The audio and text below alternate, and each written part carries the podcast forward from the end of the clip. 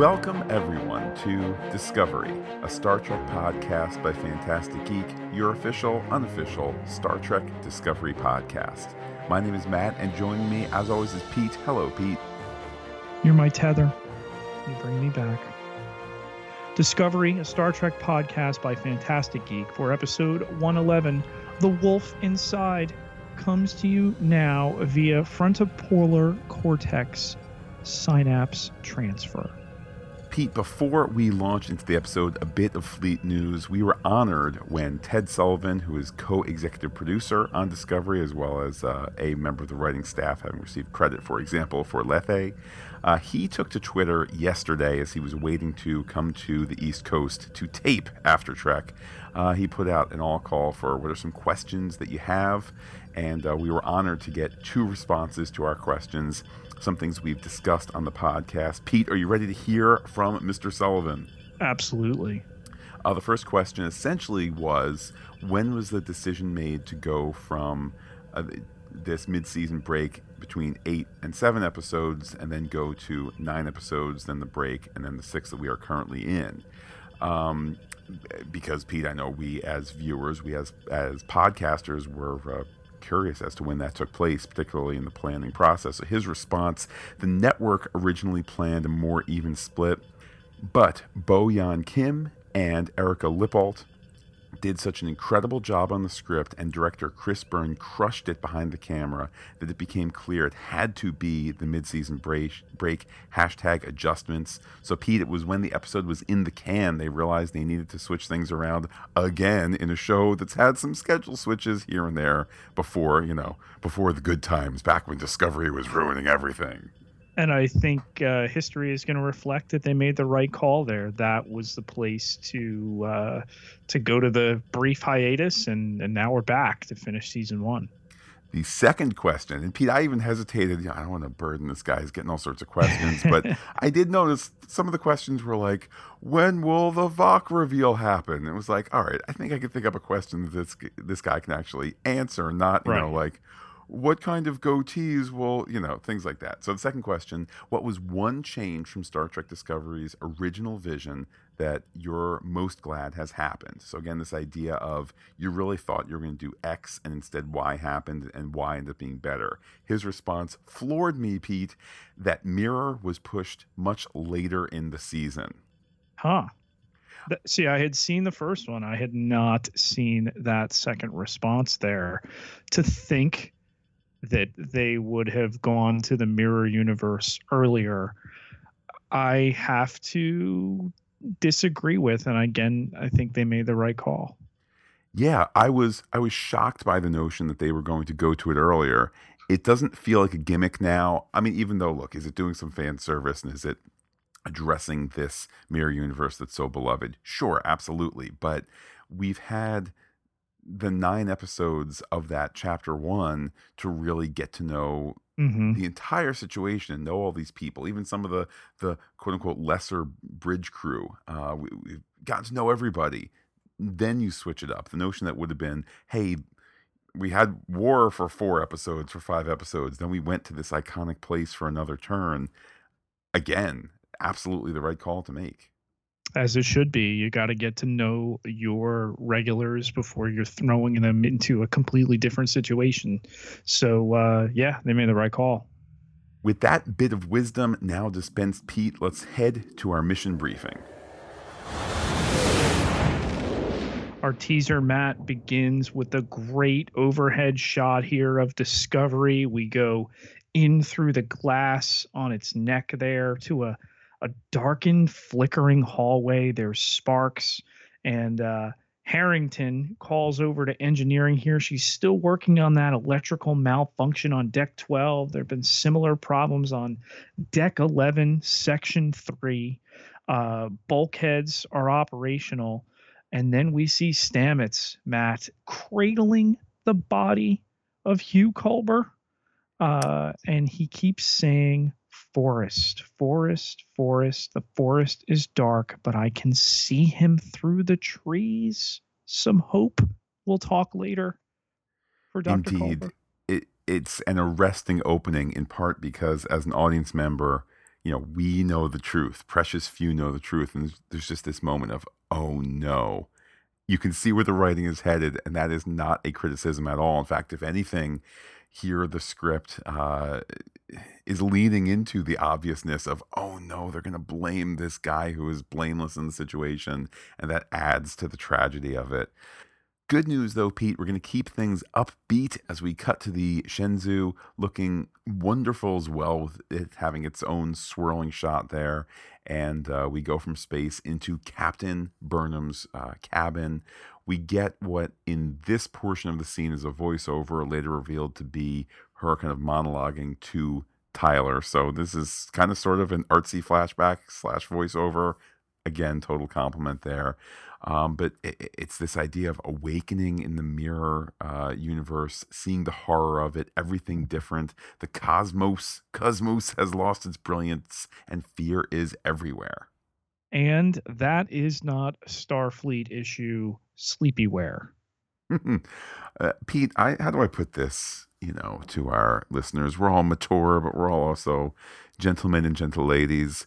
Uh, in the mirror mirror universe, where people spend uh, I wouldn't say more time in bed with friendly friends for huggy, uh, kissy time, but I think it means something different in the mirror universe. You gotta, you gotta dress, gotta dress the part, I suppose. Yes, with that, she uh, she receives somebody into her quarters, Matt, and a, a recognizable face, but different.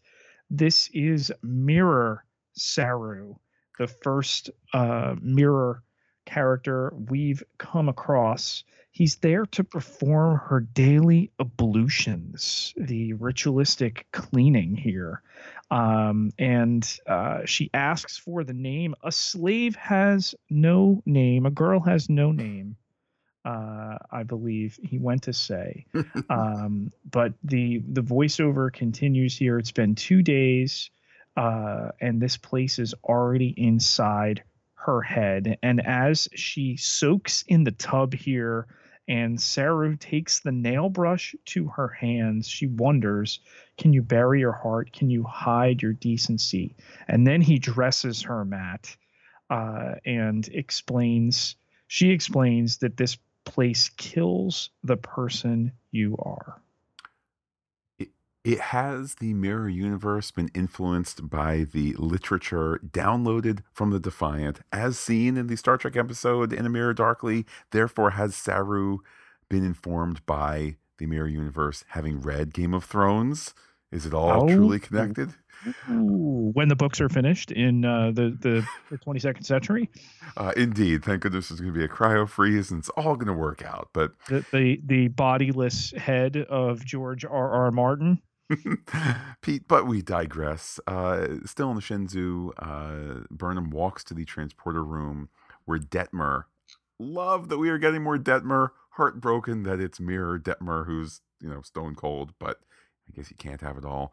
Detmer is sen- uh, sentencing three convicts to death, Pete, for thought crimes, thinking bad about the Empire, the Emperor, and uh, this scene on first view appears to be just an example of the awfulness. I give a show so much credit when you are planting story seeds for later on and yeah. it's not obvious.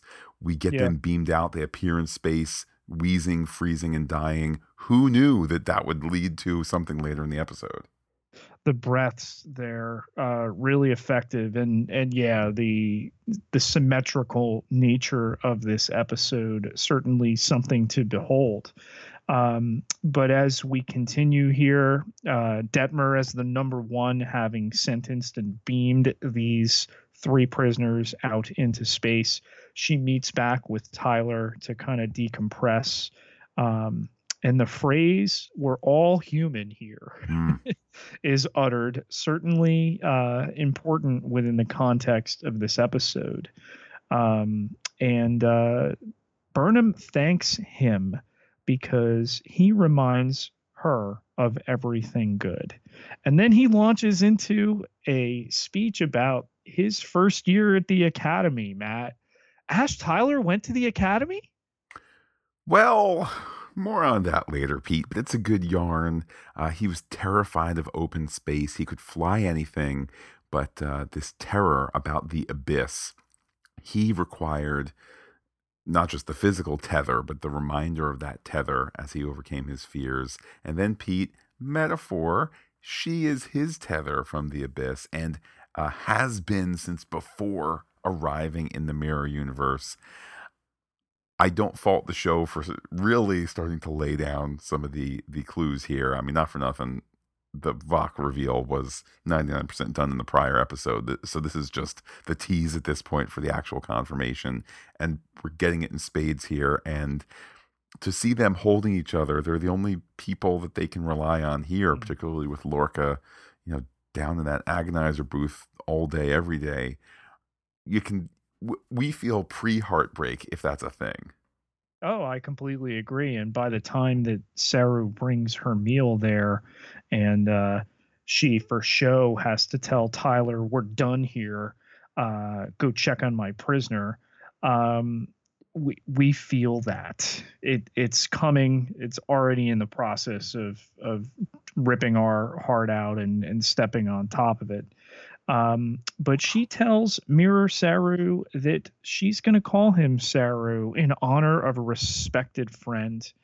There's a ping there. There's an incoming transmission from the ISS Discovery. It's Captain Tilly, and she reaches quickly under the bed there. She's got that little red uh, data tape. Um, and uh, Tilly wants to confirm they're on a secure channel, which they are. And uh, she gives Burnham, Mr. Saru, who she was just speaking with the mirror version. Um, and uh, status is unchanged. She's still not been able to access the classified Defiant information. Um, she's fearful that uh, if she transfers information off ship, it'll be detected. Uh, and great line out of Saru there, all too real, Matt. An oppressive regime is by nature a fearful regime. Mm. Indeed, indeed. What uh, what what fear can do certainly, and all that's going on in this scene really is a wonder to behold.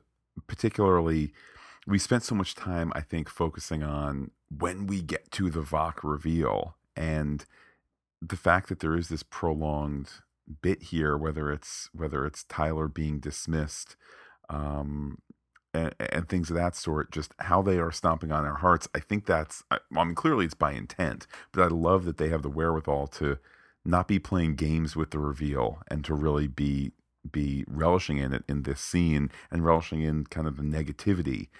Uh, you know, we get we, we get slave Saru named as Saru. Question for you, Pete. Do you think she slipped and merely called him Saru and had to kind of come up with an excuse after the fact of, uh, uh, oh, I'm naming you in honor of someone? Uh, it's possible. It didn't read that way in the moment. Well, that's how I took it, at least as a possibility. But uh, back to real Saru in this scene as well. Have you encountered any Kelpians? We are so few and he's told no. This uh, an episode of some convenient lies from Saru to Burnham and uh, and vice versa. And, as we're yeah, about I was to discuss. Say vice versa. Um, and it harkens back to her speech that you know you you become more like them the longer you spend in their universe. Now, how conveniently she's able to lie. But uh, back aboard the Discovery, uh, Tilly and Saru discuss the fate of Culber, that he was a friend and colleague, and that uh, Burnham should know.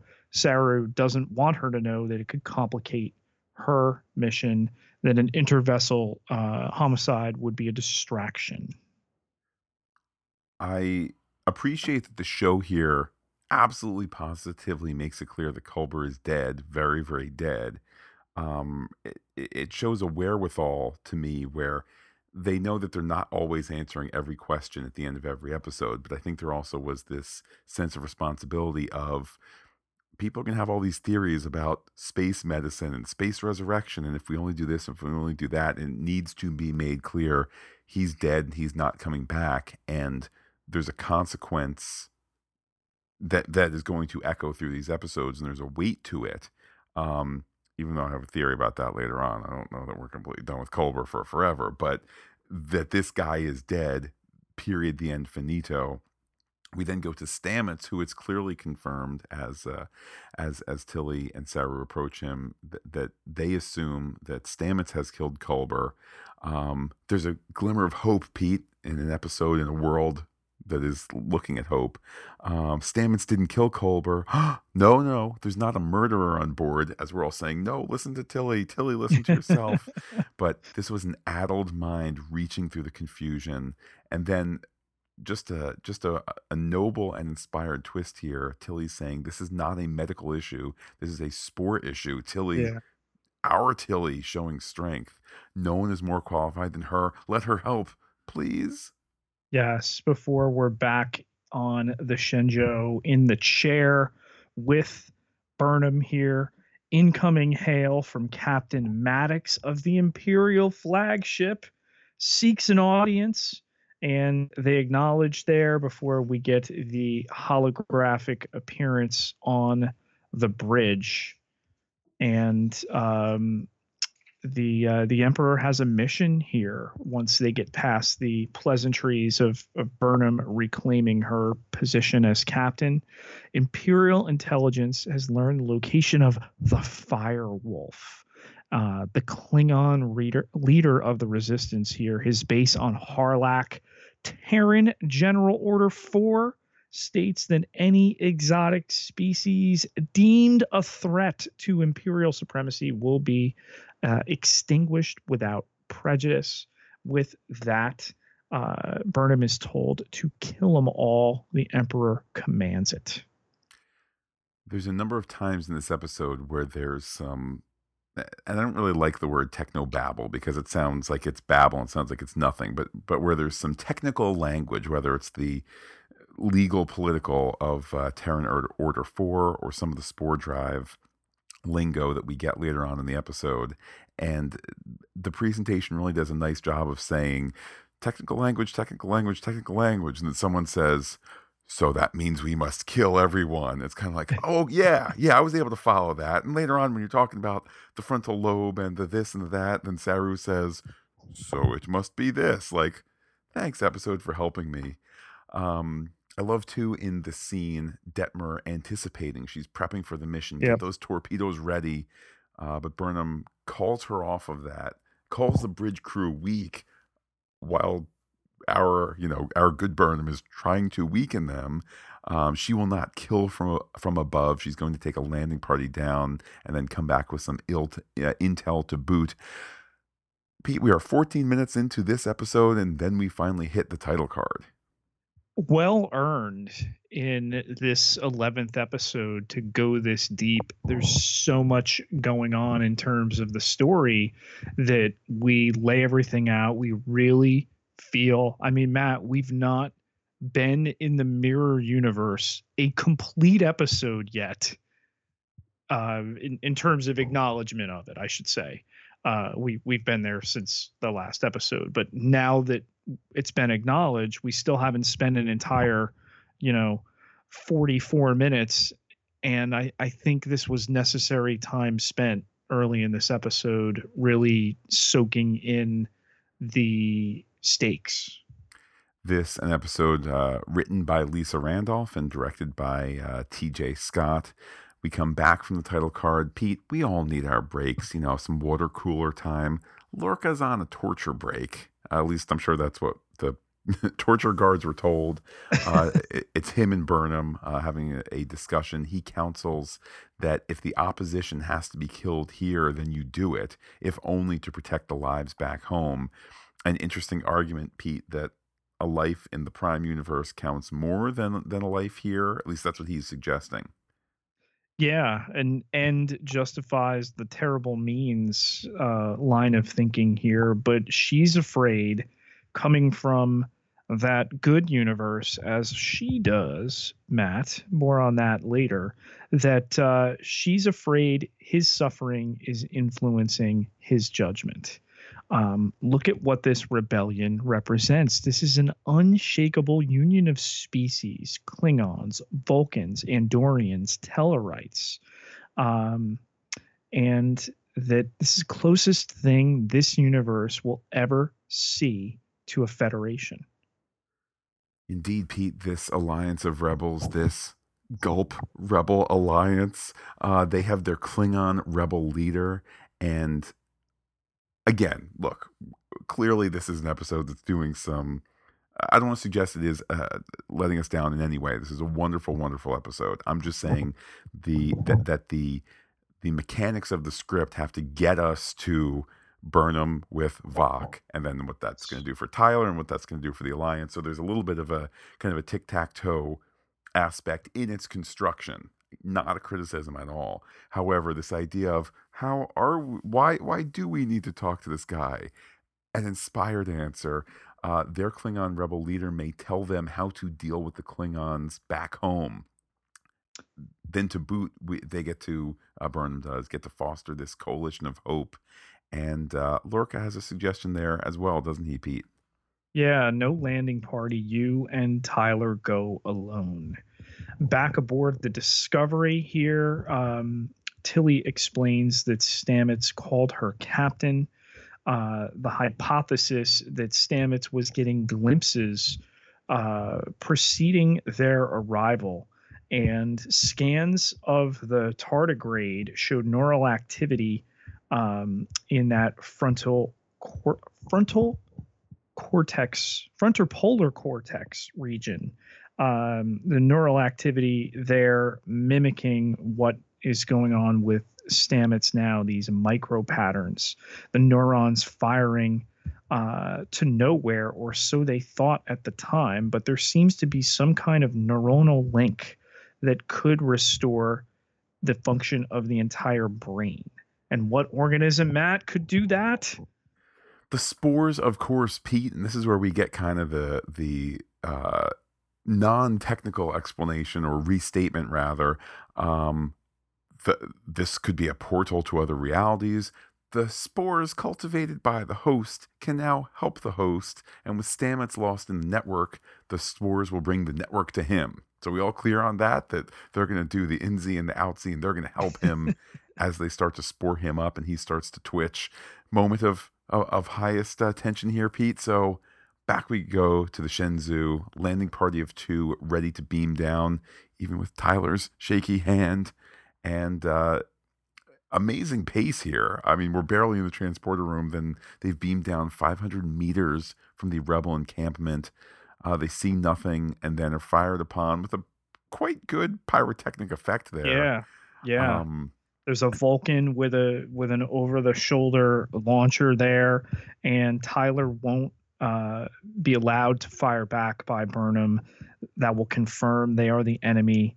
Um, she has a plan. She takes the phaser from him, hands up, don't shoot uh, seek an audience with the one called the Firewolf. We see an Andorian Matt in pretty much the classic makeup. There, there were some ridges this time around uh, above the eyes. Interesting way to go. Maybe, uh, how do I put this, Pete? In universe, it is because of the increased musculature that moves the antennae, or that is to say, a really talented person put small motors to make the antenna move and hid the motor assembly in a thing that goes on the forehead then gets covered over with blue makeup. So it's win win.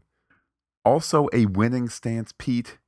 The idea of we come in peace uh, Burnham mm-hmm. saying that she calls for an audience with the Fire Wolf. Pete, can I tell you how many times my fingers typed Fire Wolf that I had to go back? Um, He's a different character in this uh, alternate universe.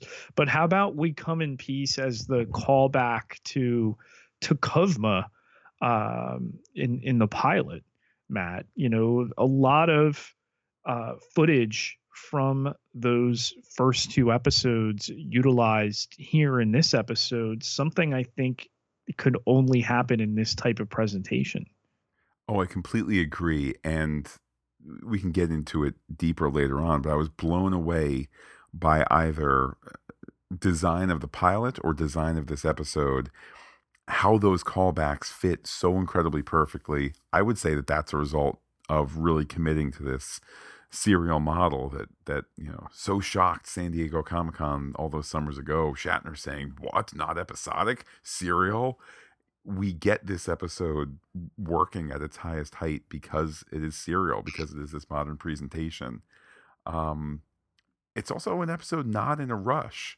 I like how they're taken to this uh, to this uh, camouflaged base by way of this mud bridge. Uh, it was just it was cool looking. I don't quite know Yes. the purpose. I suspect whatever quarry they hit in the Greater Toronto area maybe just had that and they went with it. But question for you, Pete: Is it cloaked or is it active camouflage? Follow up question: What's active camouflage?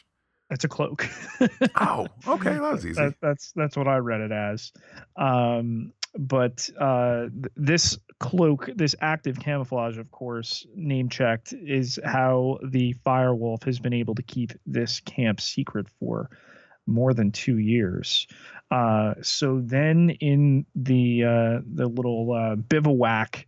Matt, we get the emergence of an albino Klingon, and my notes immediately call out Voq question mark and he talks and i'm not quite sure you had a theory as to why he sounds a little different Uh, I think the in-universe theory is because here we have Voq speaking English. So I think that if we if we had some sort of quasi-scientific answer, it would be to speak English, you only need to use a certain portion of the Klingon larynx versus to speak eloquent Klingon, you need to use what I like to call, you know, the second larynx, you know, call back to to next generation where, you know, Klingons have three livers and four lungs and two backbones. So if Worf is going to, you know, be uh, be paralyzed, he has the backup anti-paralysis system, Deus Ex Machina, whatever it might be.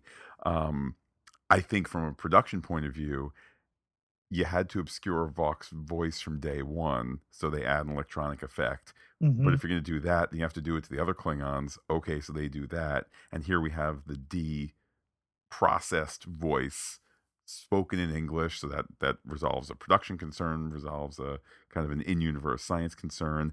I think that's why he sounds a little a little different, Pete. Either that or uh, Javid Iqbal really is doing an amazing job. I, think it it rightfully has you questioning it based on the presentation, but then he announces himself as Voq, son of none. This after in the previously on we got that recapped as well. But there's a close in on Tyler as he begins to talk, and he explains that his spies had told him that Burnham was dead. Um, and she explains she's betraying her kind, risking her life to save them. Uh, she in the mirror universe is the butcher of the binary stars. But uh, there's two sides to every battle, Matt.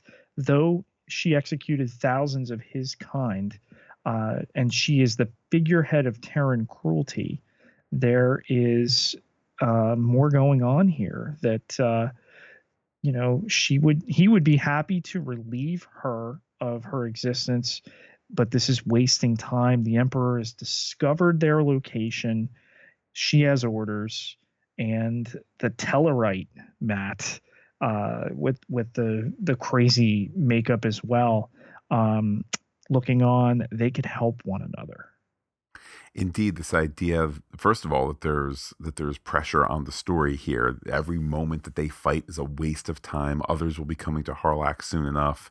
Oh my goodness, Pete, that's foreshadowing for the end of the episode. Um, she she's offering a safe strafing of Harlak after everyone has left.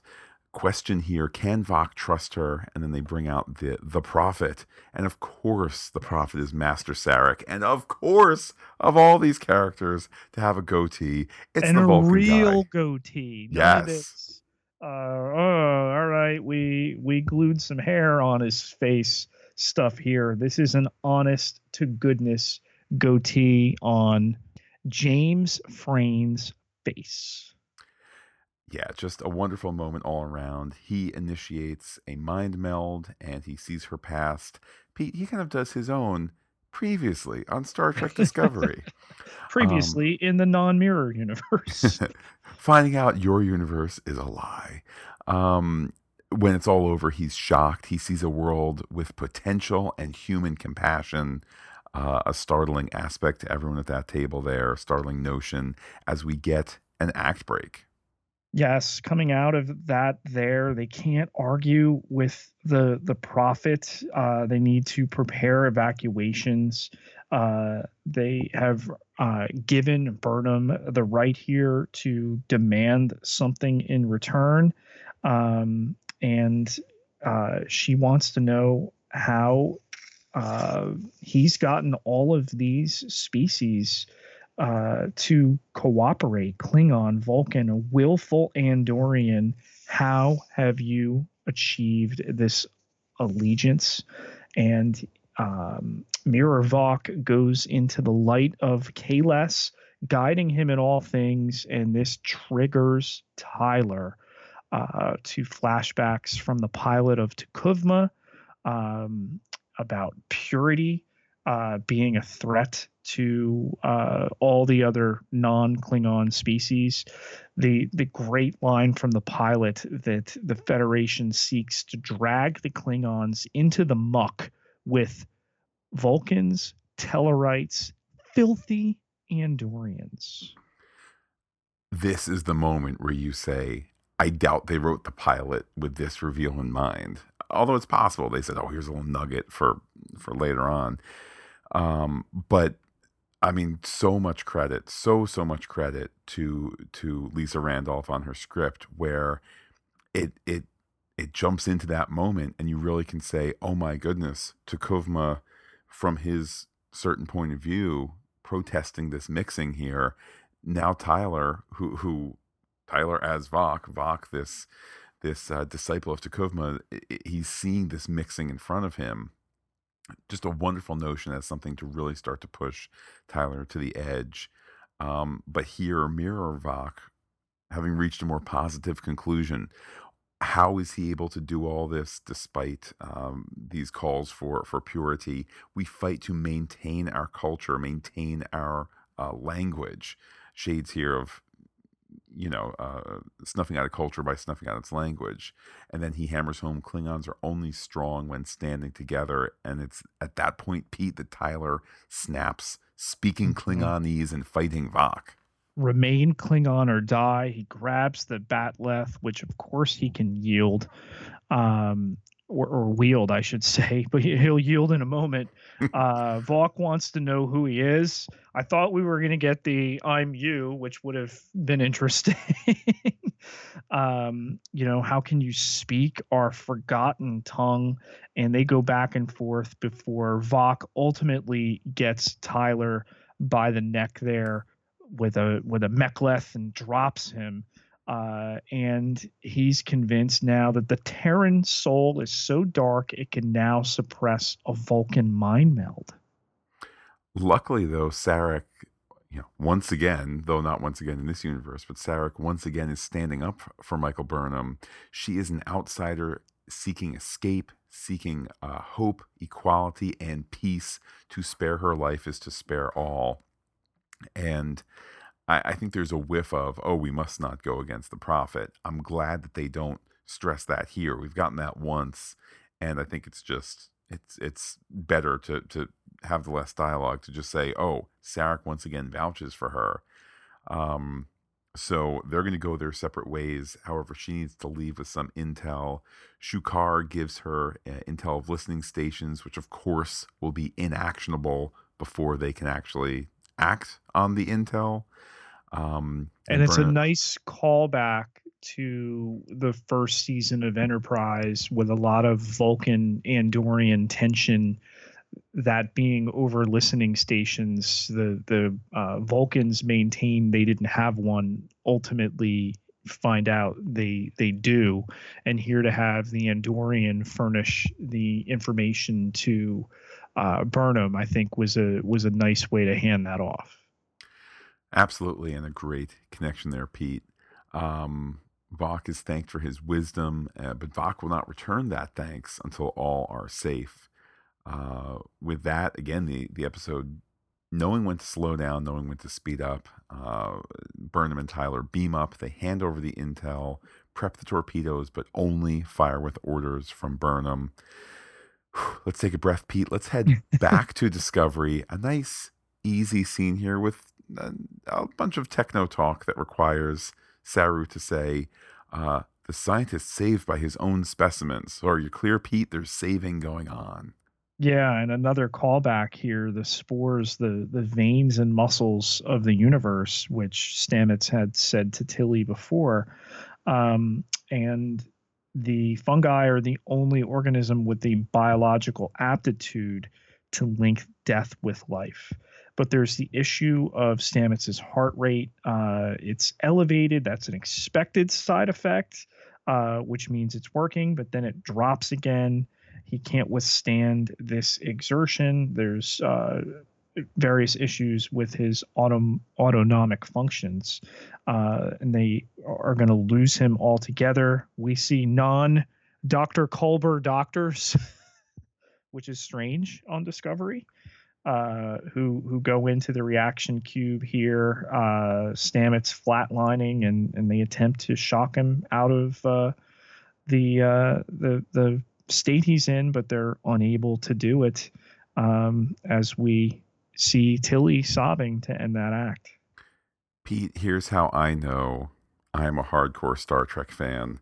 You have just concluded the recap of this scene talking about uh, a, a then dead character, another character overcome with grief, with loss, with failure and I want to talk about can, can, we on a rewatch check to see the rank pips on the medical staff to determine whether these are the two other doctors or whether these are uh, nurses or nurse practitioners or doctors in training or whatever. So I know where my Star Trek heart lies, and that's checking rank pips and making sure everything's ship shape. As this fourth act begins here in Burnham's quarters, she wants the truth now out of Tyler uh, you know, Matt, we just we just went from Star Trek Two, where somebody's dead in a reaction cube and somebody's crying outside of it, to Star Trek Three. This this is uh, Saavik and and Doctor Marcus. It's time for total truth between us. um, it seems to me, or it seemed to me, that she was in the process of putting all the pieces together. Although in retrospect, the show probably most wisely is not going to go for a sixth sense moment of, oh man, instead we're going to have Voq reveal himself, which I think is the more emotionally damaging I think it's for her. Too preposterous for any one person to put it together without eh, some kind of empirical evidence, as Culber had, or a confession, as Tyler Voq Viler talk. what I don't know what we're gonna call him does here.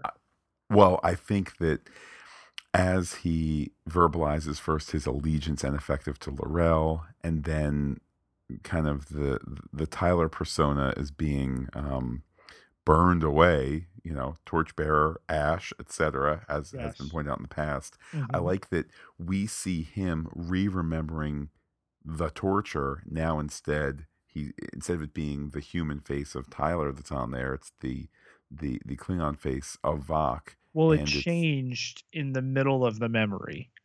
Yes, yes, and and I read that as him him reinterpreting the events and the events and accurately recalling this as a transformation, a grim surgery, painful to be true to, to be true, but um, not the torture that he had.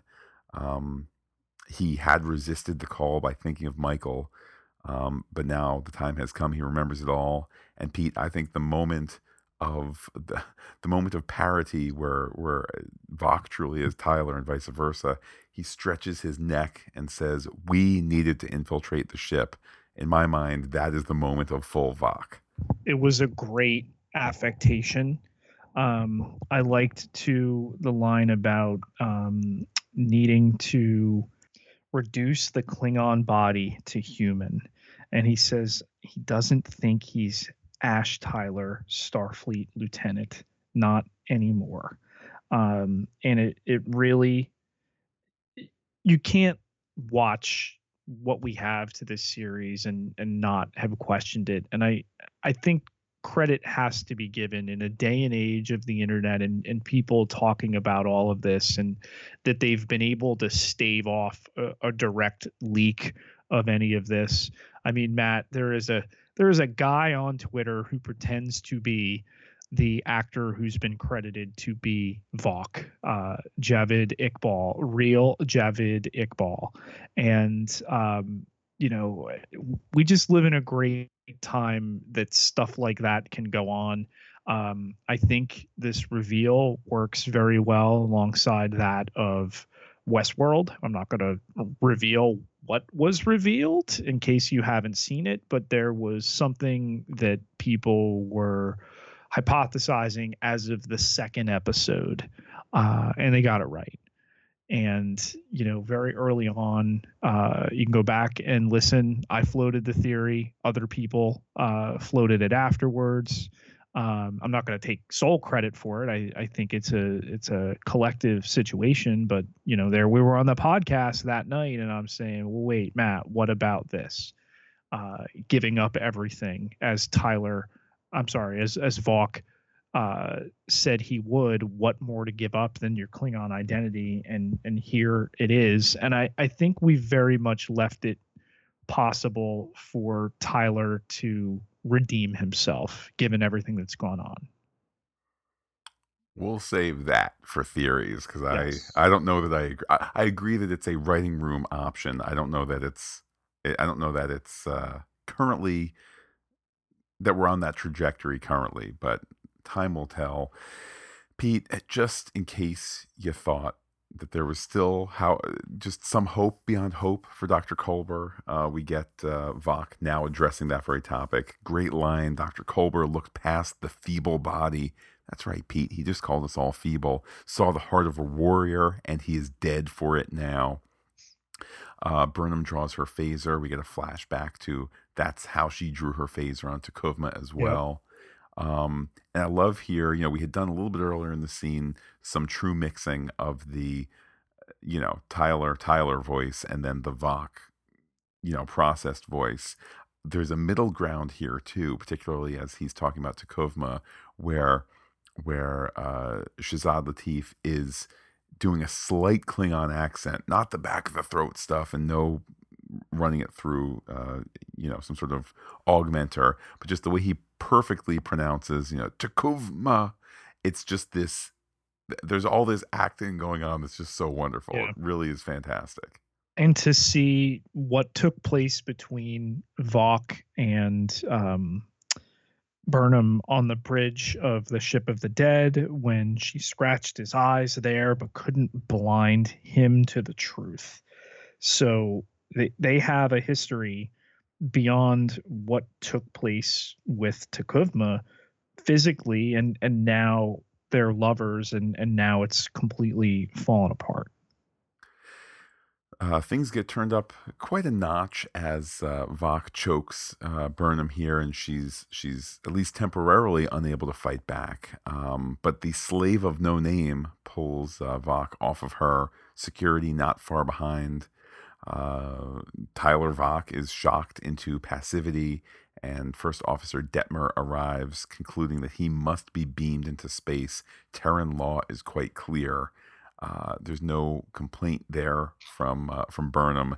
As we'll learn later on, it actually works out quite well. But it, upon first view, it's unclear as to whether she is driven by rage or the um, you know, true rage or the or, or the false front of rage. Whew with all that, Pete, take us back to Discovery in what I'm sure is going to be an uplifting scene.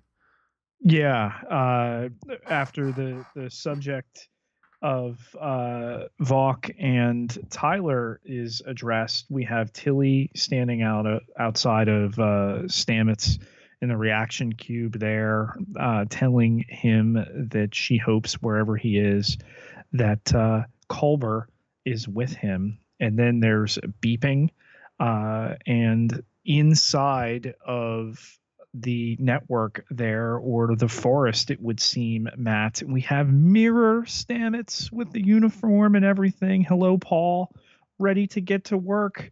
Um, so we cut it off there. We don't return to that. That's going to certainly be something to discuss for future episodes. Absolutely. And though the scene starts with Stamets still quite dead, ultimately it's a scene uh, that's about hope. We uh, we go back to the Shenzhou and its transporter room.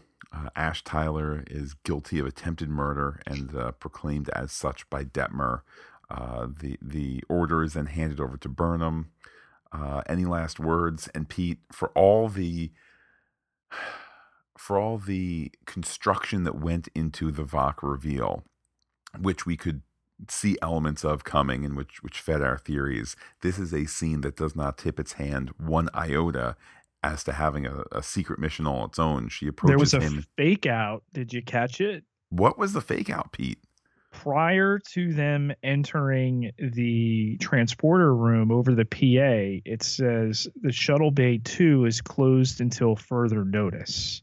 And I said, "Ah, she's going to beam him into shuttle bay 2." and I like Ah. that they didn't do that. I far prefer what happened, but that immedi- immediately piqued my uh, my interest. particularly with this notion that she's going to carry it out, uh, carry out his uh, his punishment in a moment. Right. Um, but she approaches him. Any last words? And in Klingon, he says, "Kahless, give me the light to see forever."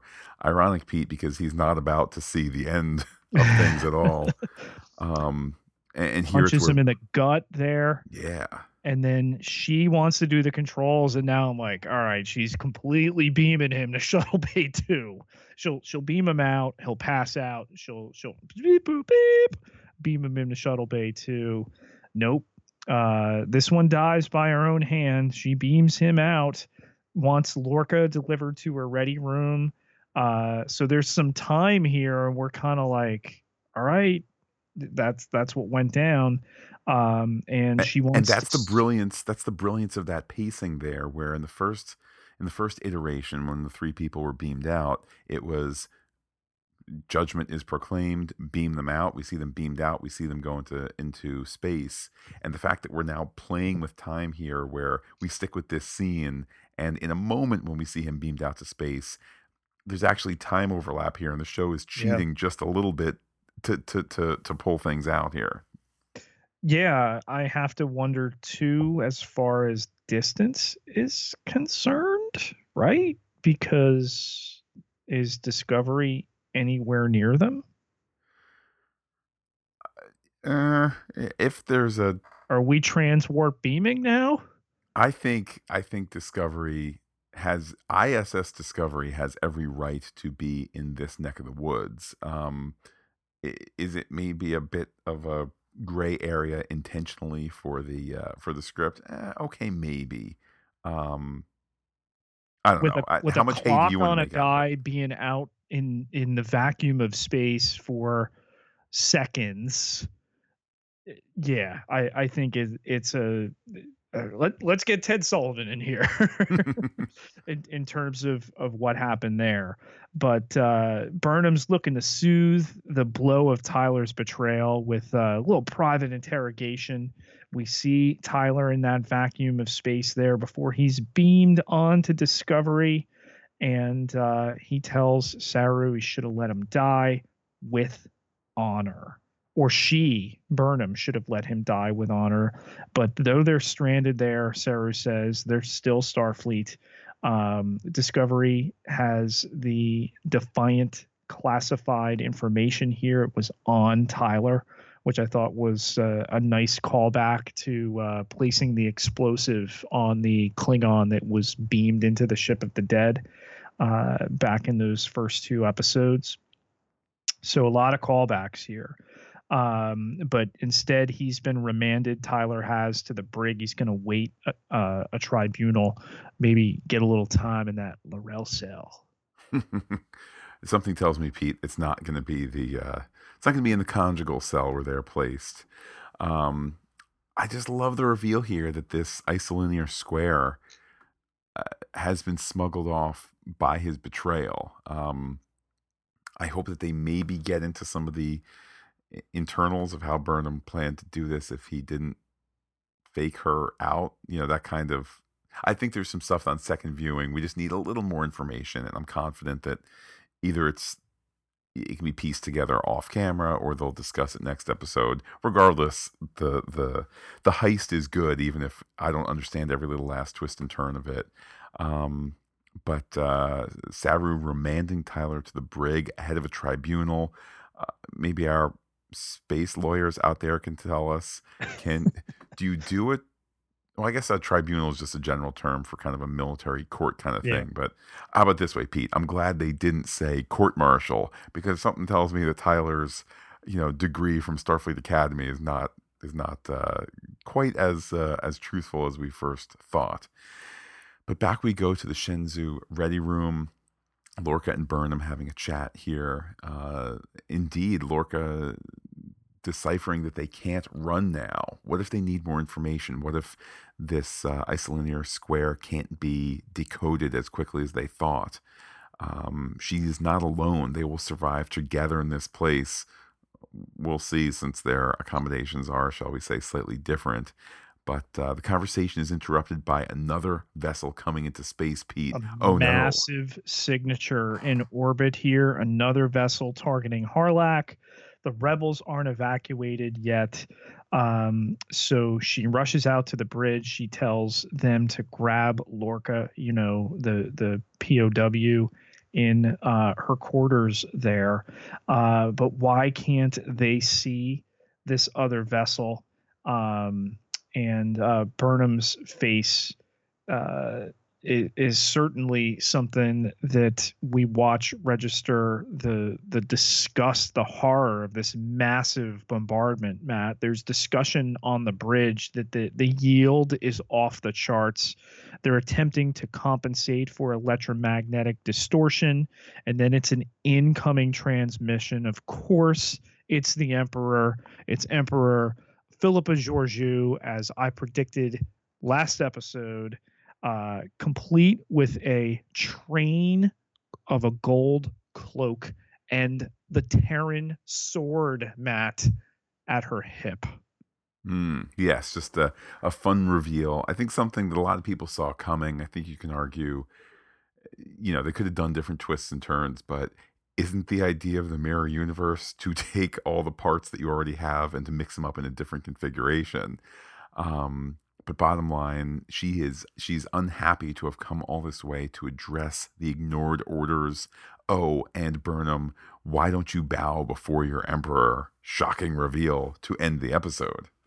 Though the episode is over, our analysis, of course, continues. Pete, we want to take a moment to tip our hats to our emperors and empresses who keep things going, our patrons on patreon.com slash fantastic geek.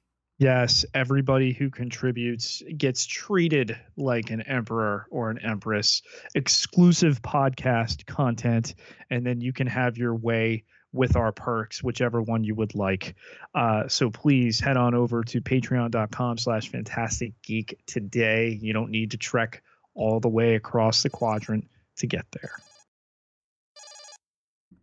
Pete, we have an incoming threat analysis. Let's start with First Officer Detmer. Yeah, number one here, and I think a great decision to have the helmsman of uh, Shenzhou and then the Discovery now somebody who is in this second position on the Shenzhou in the mirror universe, somebody that traditionally is trying to kill the captain and advance to the head of the ship. And with the Emperor showing up in the last couple seconds here, it's only a matter of time until there's a coup. And I can't wait to see this go down. Now, Pete, I was hoping for the opposite. I was hoping, in part because I'm just a big fan of Detmer, I was hoping that she was just loyal to Burnham and kind of loyal to the end. Yes, this is an unloyal place, uh, but I was just hoping that she had she had hitched her hitched her wagon to the star that is uh, Burnham. I suppose time certainly will tell. How about Tyler Pete? Uh, any villainous actions in this episode, or, or is the list wrong? Well, let's see. He tries to kill the mirror Klingon version of himself. Then he nearly chokes uh, Burnham to death. And even after being saved, he believes that he should have been allowed to die with honor. So Yeah, I'm I'm thinking uh, there's some villainous intent here. Props again to Shazad Latif, who really makes the I mean, I don't know what you want to call this middle amalgamation. eh, Voq Tyler, perhaps for nothing Viler. else, but Viler. Um, adds a menace to him that, that that really does straddle that ground nicely and you buy the transformation that he goes through even if you've seen the end result coming for some time Voq is such an interesting character because he has he comes from nothing. And now to give a character that that comes from no background, no house, to implant in him first year academy stories and all, all these skills and everything there, yet you've made him less than what he was in his native culture. Um, and that's why I'm really looking forward to digging into that in our next segment. absolutely. But first pete we must get to the emperor and uh, I don't know. There, there's a different weight here uh, to to Georgiou since the last time we saw her. A different different heft, a different presence, and uh, I dare say life is about to get a lot more difficult. Yeah, who would have thought, Matt, when we were there at New York Comic Con, when uh, some masked uh, cosplayer asked the question if if we would see Captain Georgiou again before the reveal that it was actually Michelle Yeoh, uh, that it would be her mirror universe version, and she'd be the emperor of the Terran Empire. Do you think that would have completely stunned a room of uh, 5,000 people at the theater at Madison Square Garden all the way back in October? Bow down to your empress. Look, Pete, the, the Madison Square Garden security already didn't understand what was going on. If she all of a sudden made claims about being the empress, I think she might have been tased. Um, but yeah, it's eh, it's such a powerful reveal. Again, even though this was certainly one of the popular options out there, one of the popular theories, and I think in retrospect, again, you look back at all these mirror episodes, and you see that they are excuses to take what you have and look at look at a very similar copy, not a dissimilar copy, not to reinvent everything. Um, but the the idea that they would have done the mirror universe sooner, that they would have used her again sooner in this role, things are the way they should be. It really, really is the case. You know, I saw theories that, all right, Mudd's the emperor. Oh no, I think you floated it. it it'd be uh, Shatner, uh, Kirk as, as the emperor. But I, I like that. I like what you said before that you you take the pieces that you have and you rearrange them to fit the situation.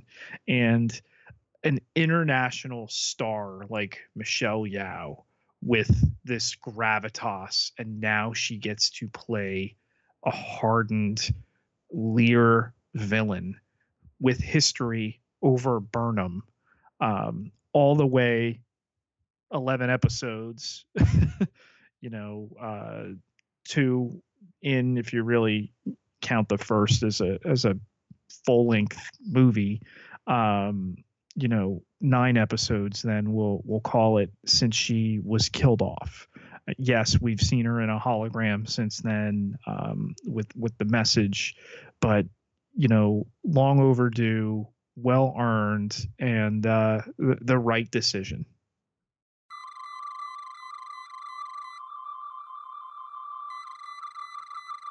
Let's take a look at the long range sensors for some theories. Pete, what's up first? the hope for Culber to return here, Matt, though we see his lifeless body cradled by Stamets, they suspect the worst that he's done this. Um, the trees, the forest, a way to pull him through this. Uh, he says that he can see him uh, through the the trees here, through the forest. Stamets does. it's rare that you get to have your cake and eat it too narratively um, but the prospect of multiple universes and a guy who can travel between them to meet his doppelganger in the mycelial backstage that connects everything. That's a great opportunity to bring back Culber in some way. Um, I would argue it's just the right thing to do. I mean, if only just to to depict Culber and Stamets in the future in a, a stable, happy, fairly uneventful relationship. Um, I, I, think there's story merit to that to just see them as a couple. Um, I certainly hope that's the case, and I think that there's enough there's enough kind of story. Um, I'll say mumbo jumbo. I don't mean it in a negative way, but there's enough story elements there to make it happen without it feeling like, what? It's his twin brother back from the dead. What about uh, the Voq um, mirror version here, Matt? Was that indeed Shaz- Shazad Latif playing him? Oh, I have no question. I have no question. I think that if you go back and look at the shots carefully, um, many times we are over Voq's shoulder, seeing Burnham and the other aliens and Tyler all the way at the end, but you're not seeing Voq's head, and vice versa. Are there some scenes where you see the two? Absolutely. I'm sure there's a lovely stunt man who's put on a mask that might take an hour versus, you know, the two or three that it might take for a, a, a more intricate prosthetic, a more multi-part prosthetic, and uh, a stunt guy of approximate height, and they battle for a few wide shots. Um, but I have no question that this was a very very busy episode for Shazad Latif playing double duty here in in most of the instances.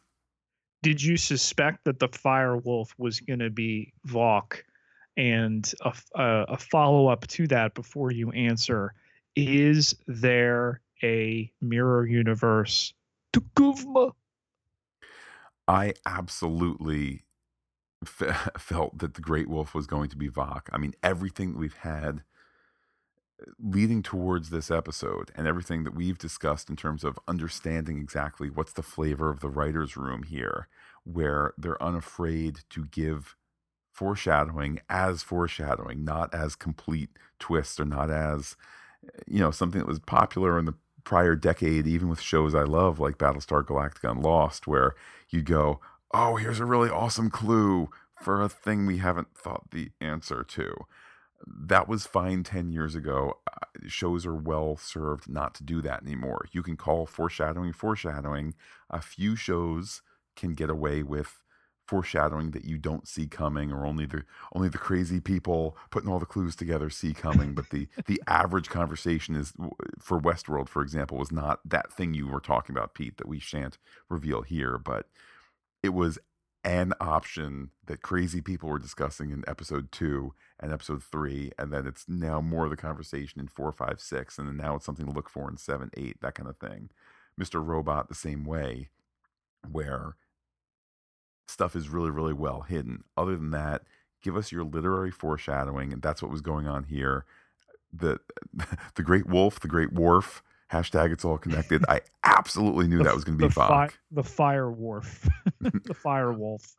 Especially, uh, especially with that line from last episode that I think was in the previously on that was like Tyler saying, "What you mean? You might face yourself here? Yeah, you're literally going to face your yes. other self here." Um, it's been weird the way things have unfolded and they could have never ever in the writers room thought of the way that real life would intrude with um, anthony rapp coming out about what happened to him um, and and kevin spacey and it just feels though ever since that's happened stamets has been in this state and we've seen so little of him. And I, I think it was really great when he's walking through the, the mycelial network there and mirror Stamets with a different personality. And now, Matt, 11 episodes in, we're getting our third different Stamets. There was Grouchy Stamets, the first one we came to know. Then there was hippie, somehow influenced by the mycelial network Stamets, and now there's kind of in between mirror Stamets. Well, here's a response and a theory for you, Pete. Maybe Mirror Stamets has been visiting his counterpart unbeknownst through the mycelial, mycelial network. Um, I think it would be completely plausible story wise for, you know, sneaky uh, Mirror Stamets who knows the ways of, uh, you know, being underhanded and all of that to say, yeah, actually, we were I was sharing your brain for various times. Flashback to him being nice to Tilly, uh, or you know, we had swapped, and you just thought you had your mind had wandered, or things of that sort. I think you could absolutely get away with it because we're in this fantastic realm here of of the mycelial uh, network and all of that. Um, and just to to go back to another point of yours, I know you said it clearly. I just want to reiterate. I know you are not suggesting that this was filmed anytime in relation to the the revelations, the allegations no. about Spacey. I know the Frakes episode was shot in July. This yeah. shot right after it. So this is late July, early August. So again, I know you said that clearly. I just wanted to hammer it home that this is a, a, a strange coincidence and yeah, not a causality. It worked out, and I know that. Um, there, has been a couple revelations uh, in the in the past couple days that people have really credited um, Anthony Rapp. and in fact, Michelle Williams, um, when uh, Mark Wahlberg gave back the entire 1.5 million dollars he was given for um, reshoots on all the money in the world where she only received what was it like eight thousand um, dollars she credited anthony rapp with uh, the the strength here to come forward. And uh, yeah it, it's going to be something that uh, we'll look back on. Obviously we're we're looking back now because they they filmed all that time ago. Um, just certainly grabs your attention given what's taken place. Well, from some real life strength to some fictional uh, weakness, perhaps. A question for you, Pete. In, in, that scene where Lorca suggests a landing party of two and then says, and hurry back, please. And then later, when he's in his uh, his uh, private interrogation, quote unquote, um, the southern accent a little bit more pronounced, how much damage is occurring to Lorca? And I guess a follow up and a larger question are we setting up the season one exit of Lorca, who now truly needs to go get uh, therapy and needs um, attention for the crimes he has committed, or gets drummed out of the Star Service and then then gets a, a shot at therapy? You know, are we starting to set up a a, an arc here where he gets them back as one final act as a Starfleet officer. Then it's time for him to step down, and we're reshuffling some cast roles here. With the Voq thing now out of the way, Matt, we're we're looking at another reveal, I think, and that is the true nature of Gabriel Lorca. You commit to the theory that the Lorca we've known is the mirror Lorca. He pushed the button to bring them where they are. I think that's very difficult to overlook. Um, I'm not committing to him as somebody from definitively the mirror universe, but he had this knowledge of it.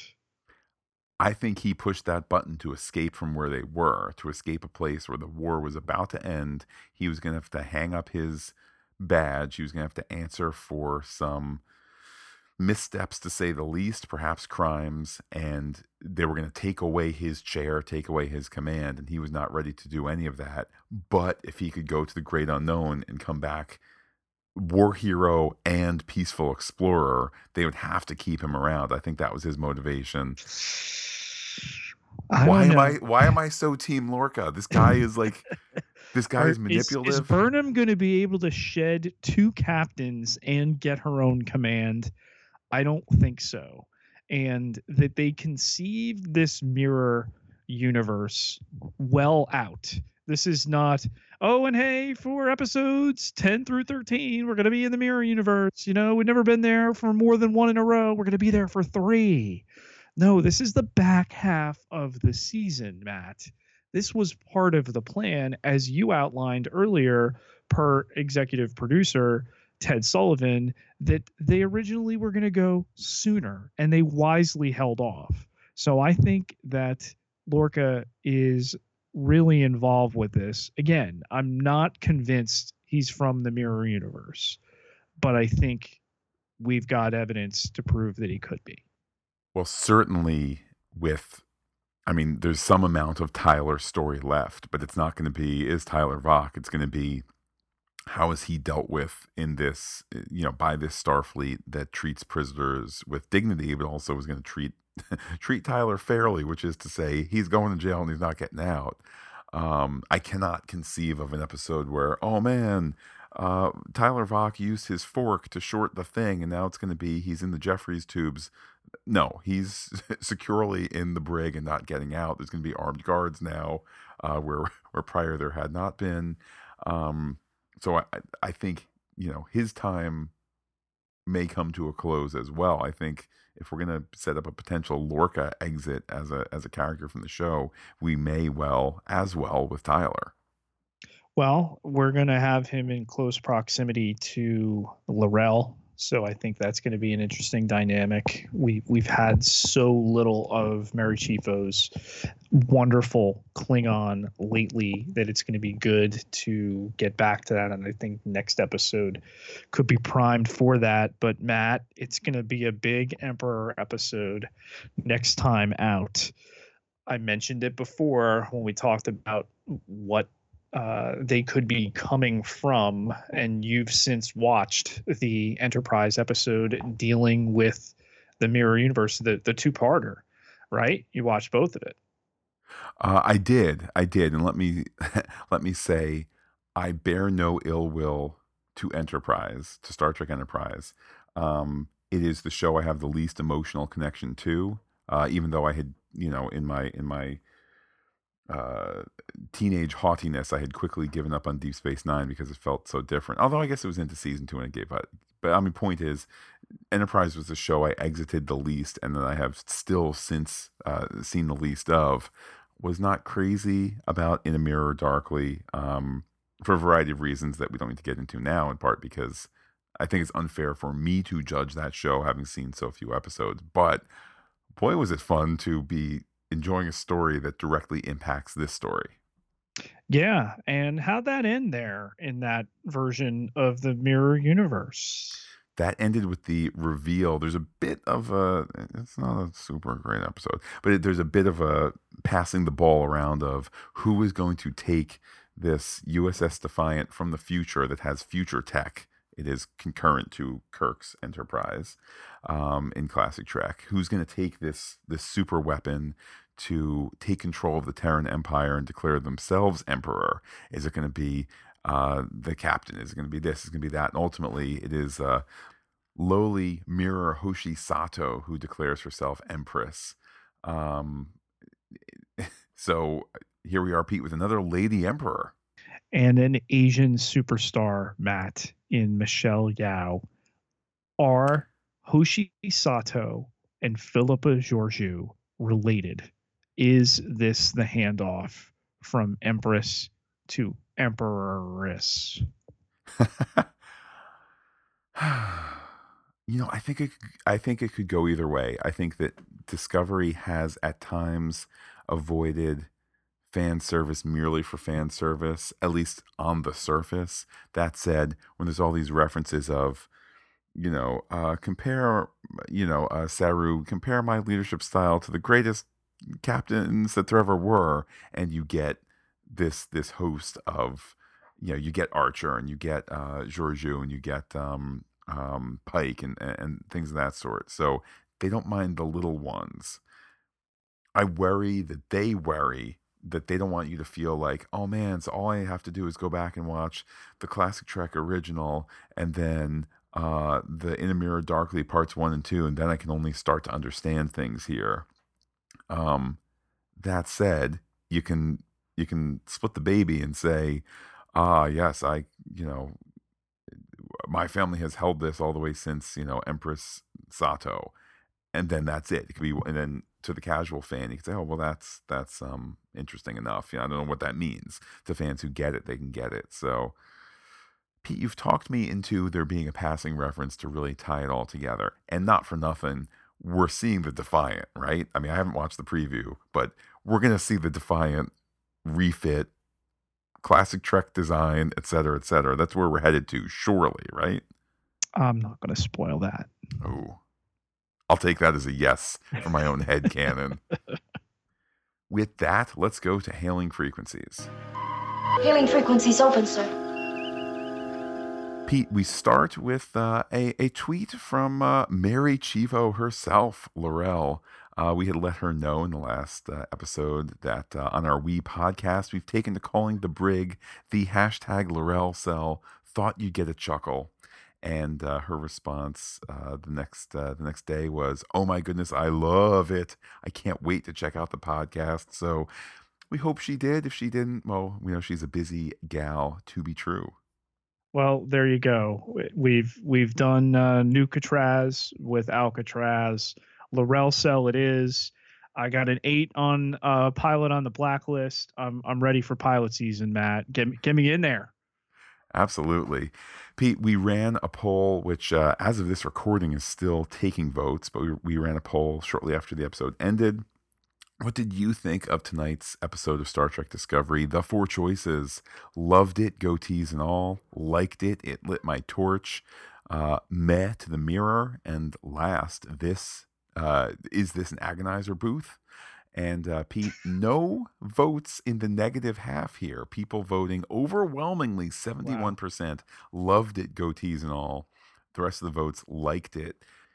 This was an incredibly fun episode for all the darkness. This was just the, uh, the payoff of so much and a, a better mirror episode than we got last time. It was just so much fun. You know what I think is the most telling thing, Matt? I don't hear any of the, oh, I'm not paying for it, so I don't care anymore stuff. I think the mirror universe got a lot of people on board. Yes, because it's that perfect it's it's back what's familiar but also what's unfamiliar. Um and we have a tweet that I think captures that sentiment as well. Uh, this is a tweet from JT Adkins. That's at JTA is me. Uh, he says, The Emperor's identity was what I expected, and that's awesome. Also, this non spoilery kudo, the betrayal, punishment, and aftermath w- uh, of same was unexpected and a great twist. It just keeps making me happy. oh, and it was inspirational. So I, I think JT capturing a certain feeling, and, and I don't, you know, we've been on our podcast, we've been a little teasing with some of the Star Wars fans who didn't get their theories correct and now they're upset. But right. Uh, we won't tease here, but I, I bring that up just to say I think that this show and this story arc has it's hit this sweet spot of it's got nostalgia and callbacks. It's got the unexpected. It's got the expected theory that you've kind of seen coming, and then you get it confirmed. And it's got it's got a good mix where you don't feel like, oh, uh, Pete, I was right and you were wrong. It's kind of like, hey, we're all in, in this together. Yeah, and I think as they're breaking and starting to script this second season, there's this wind in their sails as a result of this. Um, you know, in 2018, what happens outside of a writer's room in terms of fan reaction they're, they're, aware of it and and they can pay attention to it. It doesn't drive the narrative but it can in some way affect it. And you've got to remember too we're at a place in star trek history heading now into the 52nd year matt. It's amazing to even say that that uh, all these people are are longtime fans of this franchise. They're not coming in to upset the apple cart to destroy your memories of Gene's Trek has, has has been the refrain to the point where we sometimes joke about it. Um, they want to see it live long and prosper too, and every series that's come on, every spinoff has been greeted with that this is never going to work. A, a, bald captain who's not a swaggering ladies' man, that'll never take off. An android, come on. uh, a captain that's not even a captain at the beginning of a series. Um, we're we're gonna do a, a prequel now. I mean, it it all figures itself out, and all of these shows got stronger as they went along. I really wish Enterprise could have gotten the chance for that fifth, sixth, and seventh season. I, I would have been interested to see. I, I know there's a lot of talk they would have gone to the Romulan War. We'll never know. Um, but we have new Star Trek on now, and I think people have finally dropped their shields a little bit and are embracing it.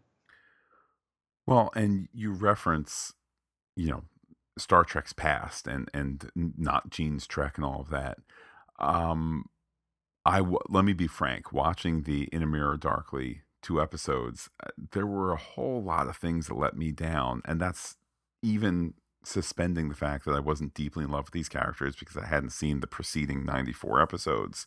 Um, I just felt like, oh man, they're shooting this in the '90s style, even though it's the 2000s, and it's eh, there's a whole bunch of production stuff that to me looked, given that it's so far removed from you know the 80s and 90s of the Star Trek resurgence, that just looked cheap or looked like, oh man, they're going with all these bright colors and bright lighting. Like that's not what we look for now. That's not what we were looking for in the mid 2000s.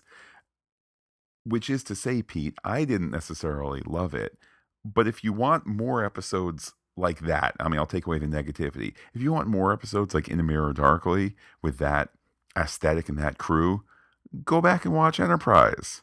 If you want more standalone episodes that don't have overall, overall arcs, but still really look at some of the questions of the day and have a high production value, go watch Next Generation. There's 172 episodes. If you want to see the future of television and serial storytelling and taking things a bit darker, go watch Deep Space Nine. Like those, all those episodes are still there, and I guarantee you, ninety nine percent of the people listening to this podcast don't have half of the seven hundred and whatever episodes really committed to memory the way you might think they do. So there's plenty of surprises out there. If that's what you want to augment your discovery experience or to place your discovery experience, it's all still out there. Don't forget that it's out there. When's the last time you did your rewatch? Go do a rewatch in the interim, they're making this show, which is as different as the other shows were from the shows that preceded them. Well, Matt, I know we also heard from our pal Fred in the Netherlands. Hello, Matt, Pete, and listeners to the Discovery Podcast. This is Fred from the Netherlands with some feedback on Star Trek Discovery, episode 10, so last week's episode. After first watching it, I would have given it a seven and a half, but after watching it a second time, I really, really liked it, and I, I will give it a 9. And I even heard people giving it a 10, but I don't want to go that far. I have some remarks and some questions, and I, I tried not to touch upon things you already discussed last week. Um, first remark is that I really, really like the uniforms, and uh, I think a lot of people do, especially Burnham's and Tilly's uniform. Very, very nice design definitely agree that they've augmented the Prime Universe uniforms in a really compelling way. You know, none of the other Mirror episodes ever stray too far from the original, which again, I think we get so excited. Oh, everything's going to be different. No, this is not a reboot. This is a mirror. It's slightly different.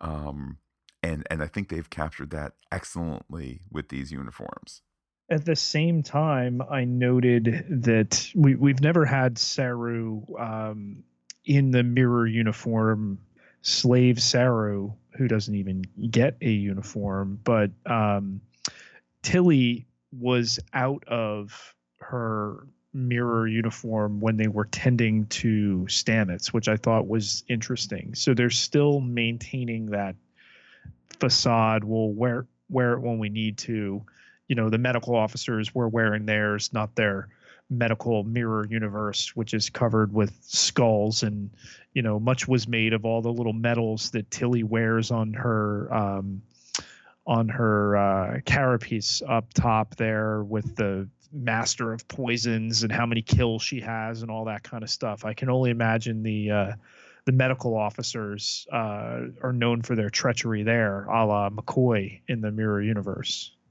Or Doctor Phlox, even. Yes. See, that's my that's my Star Trek Enterprise contribution. Pete, speaking of Doctor Phlox, some uh, more thoughts here from Fred regarding Doctor Culber. One other question I have, or a, a point of discussion, is when um, Taylor is uh, Tyler is uh, killing Culber.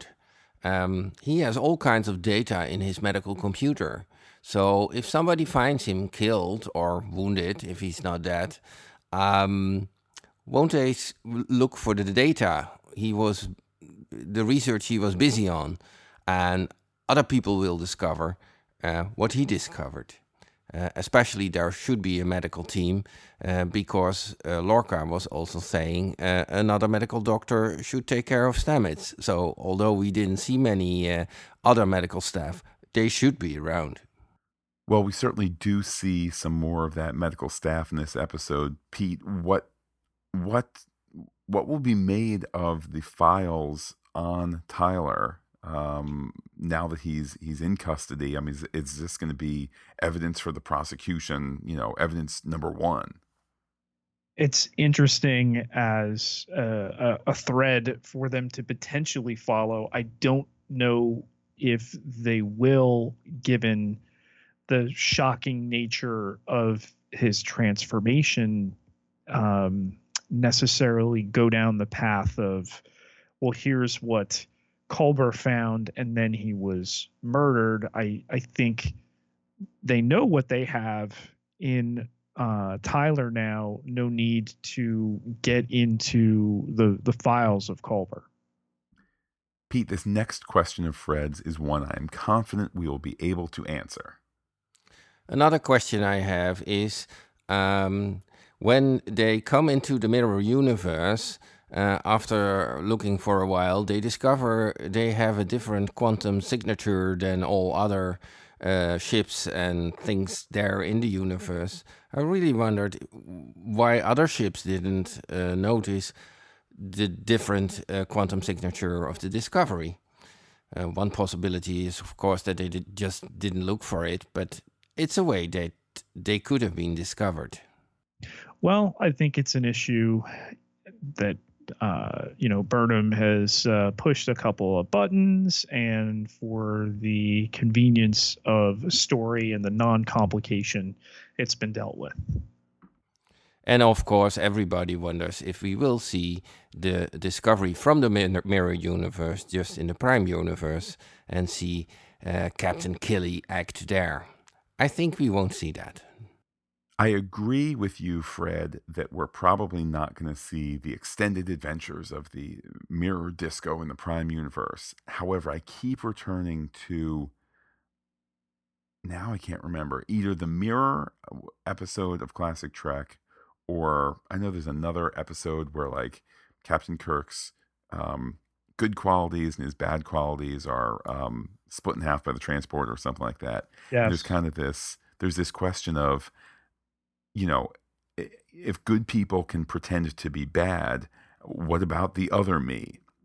I think this was the mirror episode, but r- regardless, it's this notion of, but bad people cannot easily act good. And they bring in Bad Kirk, who's ranting and raving. So I think, A, that is a template where if they're going to go to it at all, they're going to say, uh, listen, this is not how Starfleet people uh, behave. So we immediately quarantined them, took out the, you know, took out their warp drive, and started a, a an investigation. And they didn't they didn't get too far here. Okay, I wonder what you think about it. This was all. Greetings. Till next time, Fred. Well, it's always so great to hear from Fred and some really good points there. Thanks again. Pete, how can people be in touch with you? You can find me on Twitter at Pieter, P I E T E R J Ketelaar, K E T E L A A R 9,755 followers. Can't be wrong. And while I'm personally on Twitter as Looking Back Lost, do check out the podcast on its various places. Do be in touch in a variety of ways. Comment on phantasticgeek.com email us at fantasticgeek at gmail.com. Check us out on Twitter and Instagram, where we are Fantastic Geek as well. But wait, Pete, there's more. Facebook.com slash Fantastic Geek with the PH, all one word, like it today. Well, with that, Pete, I know that we will discuss on our pop culture podcast feed Agents of S.H.I.E.L.D. this upcoming Friday. We also have some runaways to conclude soon. And of course, we will be back talking the next exciting adventure of uh, Star Trek Discovery next Sunday. And with that, I will say adios to all our listeners and give you the final word. There are two sides to every battle.